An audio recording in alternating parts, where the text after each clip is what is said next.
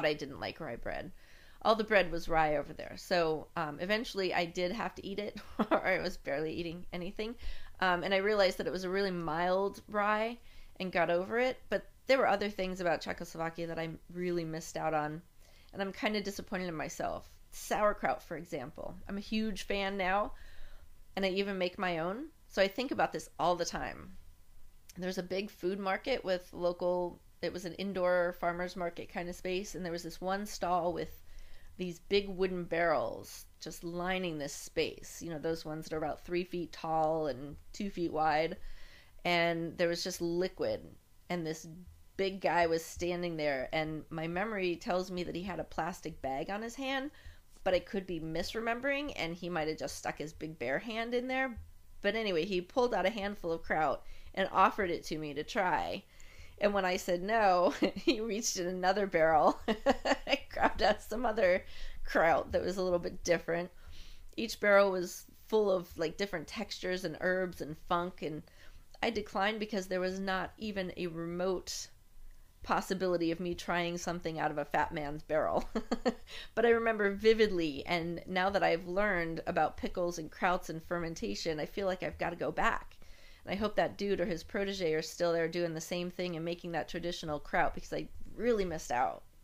But hi, I'm Shelly, and welcome to With Bowl and Spoon, a podcast about food, eating it, loving it, appreciating it, and examining how people's relationship to food has changed personally, people's personal food evolution. Maybe more importantly, I should mention what this podcast is not about.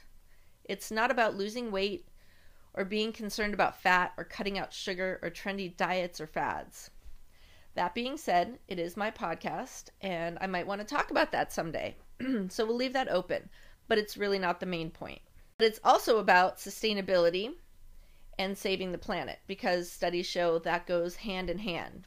And personally, that's gone hand in hand. Now, I'm going to say a lot of stuff and I'm going to cite things as best I can. I'll do research, I promise but it's likely that I'll say some things that contradict other things that I've said because this is my show, but also because this is my personal evolution.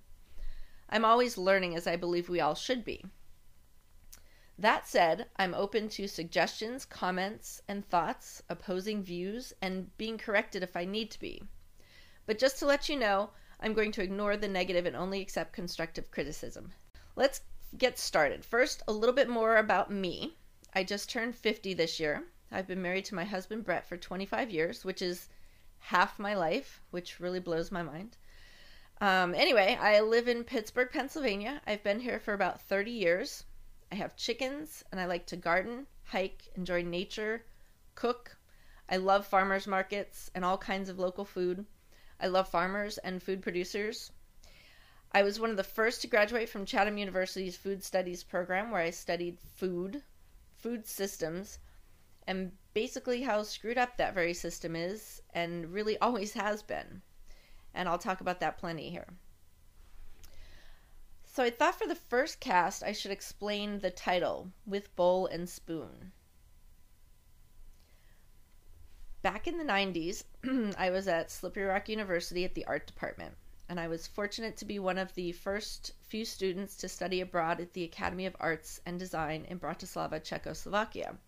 This was just after the Velvet Revolution, but before the split to Slovakia and the Czech Republic, so it was really old school Eastern Europe. I imagine it was like New York City was 100 years ago. There was no fast food, no takeout, anything. We had to actually sit down for a cup of coffee, and nothing was in English, none of the signs or anything. The first week that I was there, um, getting to know fellow students, I was invited to a birthday party for this photographer from Studio S. It was a studio that was a theater, and they were going to have a performance and food and wine, and I could meet all kinds of artsy people there. So I said, sure, it sounds like fun. And I told my friends I'd meet them there. And as I was walking away, they were like, wait, wait, wait, hold on. And then I hear them conferring in Slovak, Slovak, Slovak. And they say, with bowl and spoon. And I was like, what? And they're like, bring a bowl and a spoon. So I was like, okay. They didn't explain anything past there. So I'm new to the country. I don't have a house or any sort of crockery or utensils. and now I got to figure out how to buy a bowl and a spoon, which would probably come in handy at my apartment, but whatever. Um, still had to figure it out. So shopping shopping in Czechoslovakia was really different from the U.S. They had a store for each thing you wanted, like a lot of European cities do. But it wasn't mom and pop stores. It was post-communist, barely. It was Czechoslovakia. So there was a bakery and a huge line. There was a butcher and a huge line. So we'd be on our way to school in the morning and just see people lining up everywhere for their basic necessities. And they had they did have one large store that had several things under one roof, but it was more expensive. Um, and people would just tell us to go there and buy stuff because, of course, we're the Americans, we have money. The way they controlled the crowd in the store was that you needed a cart to get in. And if all the carts were gone, you couldn't get in. And that happened on occasion. Anyway, this store I thought would be my best bet to find a bowl and spoon. And bonus, they only had one of each item. Like there was no choice of brands or colors. You took it, you bought it, you liked it. It was really weird to see shelves with just like one type of cereal, one type of rice, one type of toothpaste. I remember I bought ketchup, one ketchup, and especially in Pittsburgh, that's weird. So that's where I went to find the bowl and spoon, the one store with the one choice and the one style of bowl and spoon. Remember, I was in the art school, so most people probably had their own bowls made by friends or themselves. Uh, maybe they had something from their family passed down from generation to generation, and I have this one generic bowl and spoon. Whatever. So I get my bowl and spoon, and I pick up some flowers for the birthday boy, and I head to the party with my bowl and spoon wrapped in brown paper and stashed in my coat, just in case it was a joke on the American. Haha, look, she believed us. I couldn't imagine what the deal was. So I get to the party and there are like 200 people there. I find my friends and after a while we head into the theater. This point I'm thinking maybe the bowl and spoon could be part of some audience participation, like the Rocky Horror Picture Show. So I'm prepared. Bowl and spoon at hand. Still stashed. Um, the show is in Czech, so I didn't understand a word, but fortunately it was a physical comedy, so I was still entertained.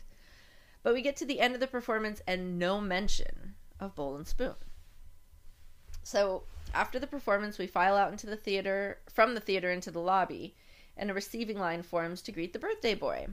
So I give him the flowers, tell him happy birthday in Slovak, which I wish I remembered, but I'd been practicing at that time. um, and we grab some wine, and we're all just hanging out in the lobby and chatting. well, I'm actually just listening and getting a really new perspective of life and conversation, human human interaction, because I didn't have the language to communicate um, I remember the language being really meditative for me. I knew a few words, mostly Russian, because I took a year of Russian before this. Not thinking I would get to Russia, but thinking it would be a real challenge. Um, but for the most part, I was able to just listen to the sounds and have my own thoughts. And you know, not knowing what people are saying really makes them seem charming. Maybe they were, but I was just so smitten with the country and all the people that all looked the same. I mean, that's when I realized what made a person Slovak. Like everybody there was Slovak. I kept seeing guys that looked like my grandmother's brother. It was so weird. So I'm awkwardly at the party, still trying to keep my bowl and spoon stashed, um, thinking, well, at least I didn't embarrass myself by asking what this was for. Um, then, after about 10 or 15 minutes, several people come from the back of the theater with these giant pots of what I discover is goulash and they set them down on the table and all of a sudden everyone starts pulling out their bowls and spoons from who knows where and men in black suits start serving up goulash. And then it hits me like a 2 by 4 there's no disposable bowls. I haven't seen any paper products being used. Like toilet paper It was kind of notorious in eastern europe at the time that if you go out for a night to a bar or club you have to bring your own tp in some more posh places you could pay you could get a few squares for a few coins but they didn't have disposable anything so of course of course when you have a party for hundreds of people they have to bring their own and then we all share in the cleanup it's brilliant and full disclosure i actually accidentally purchased a plate and spoon instead of a bowl due to a poor translation but someone lent me their bowl. She just finished her goulash, went and rinsed it out in the bathroom, and gave it to me. And it was still wet because, as I mentioned, there's no paper towels. So I took the borrowed dripping bowl over, got myself some goulash, and ate it. It was delicious. They also had this really nice thick rye bread that went with it, but I have to mention that I missed out on that because honestly at the time I was pretty picky and didn't like rye bread. So that was a real turning point for me. That whole trip, the entire experience. I know it's cliche, but it really did change my life. And the experience that night at the party with a couple hundred Czechoslovakian art and theater students really stuck with me. to the point where my senior show at Slippery Rock was called With Bowl and Spoon. I had paintings, photographs, drawings, ceramics, and I had everyone bring a bowl and spoon to the opening, didn't tell them why. And then I made a big pot of goulash, and it was great. So when I was thinking of a title for my podcast, I had a lot of names, um, and I was debating with my friends. We had post it notes stuck all over the kitchen, and one night with some friends over, we were talking about food history and telling stories, and I told them that one, and it suddenly dawned on all of us that that had to be the title. It encompasses sustainability, food, adventure, art, and people. So I hope you'll join me on this journey of my personal food evolution. I have it on good authority that I'm pretty interesting to talk to. I have interesting thoughts and views. Someone once told me that I reminded them of Phoebe from Friends, and so I asked my husband about it. He thought for a minute and he said, Yeah, you're a bit shiny and odd. so if that's anything to go on, there you go. Um, on this podcast, I'm going to interview friends, colleagues, and generally people I find interesting. We'll shell out some fun food facts, and you'll hear interesting views on food topics and trying to live a sustainable life. I hope you'll join me. This first episode of With Bowl and Spoon was written, produced, hosted, mixed, and mastered by me, Shelly Danko Day. Original theme music is by Paul Labrise and friends. And I'd like to give a special thanks to my support team and creative network that includes Brett Day, Stephanie Joy Everett, and Rachel Lang. Thanks.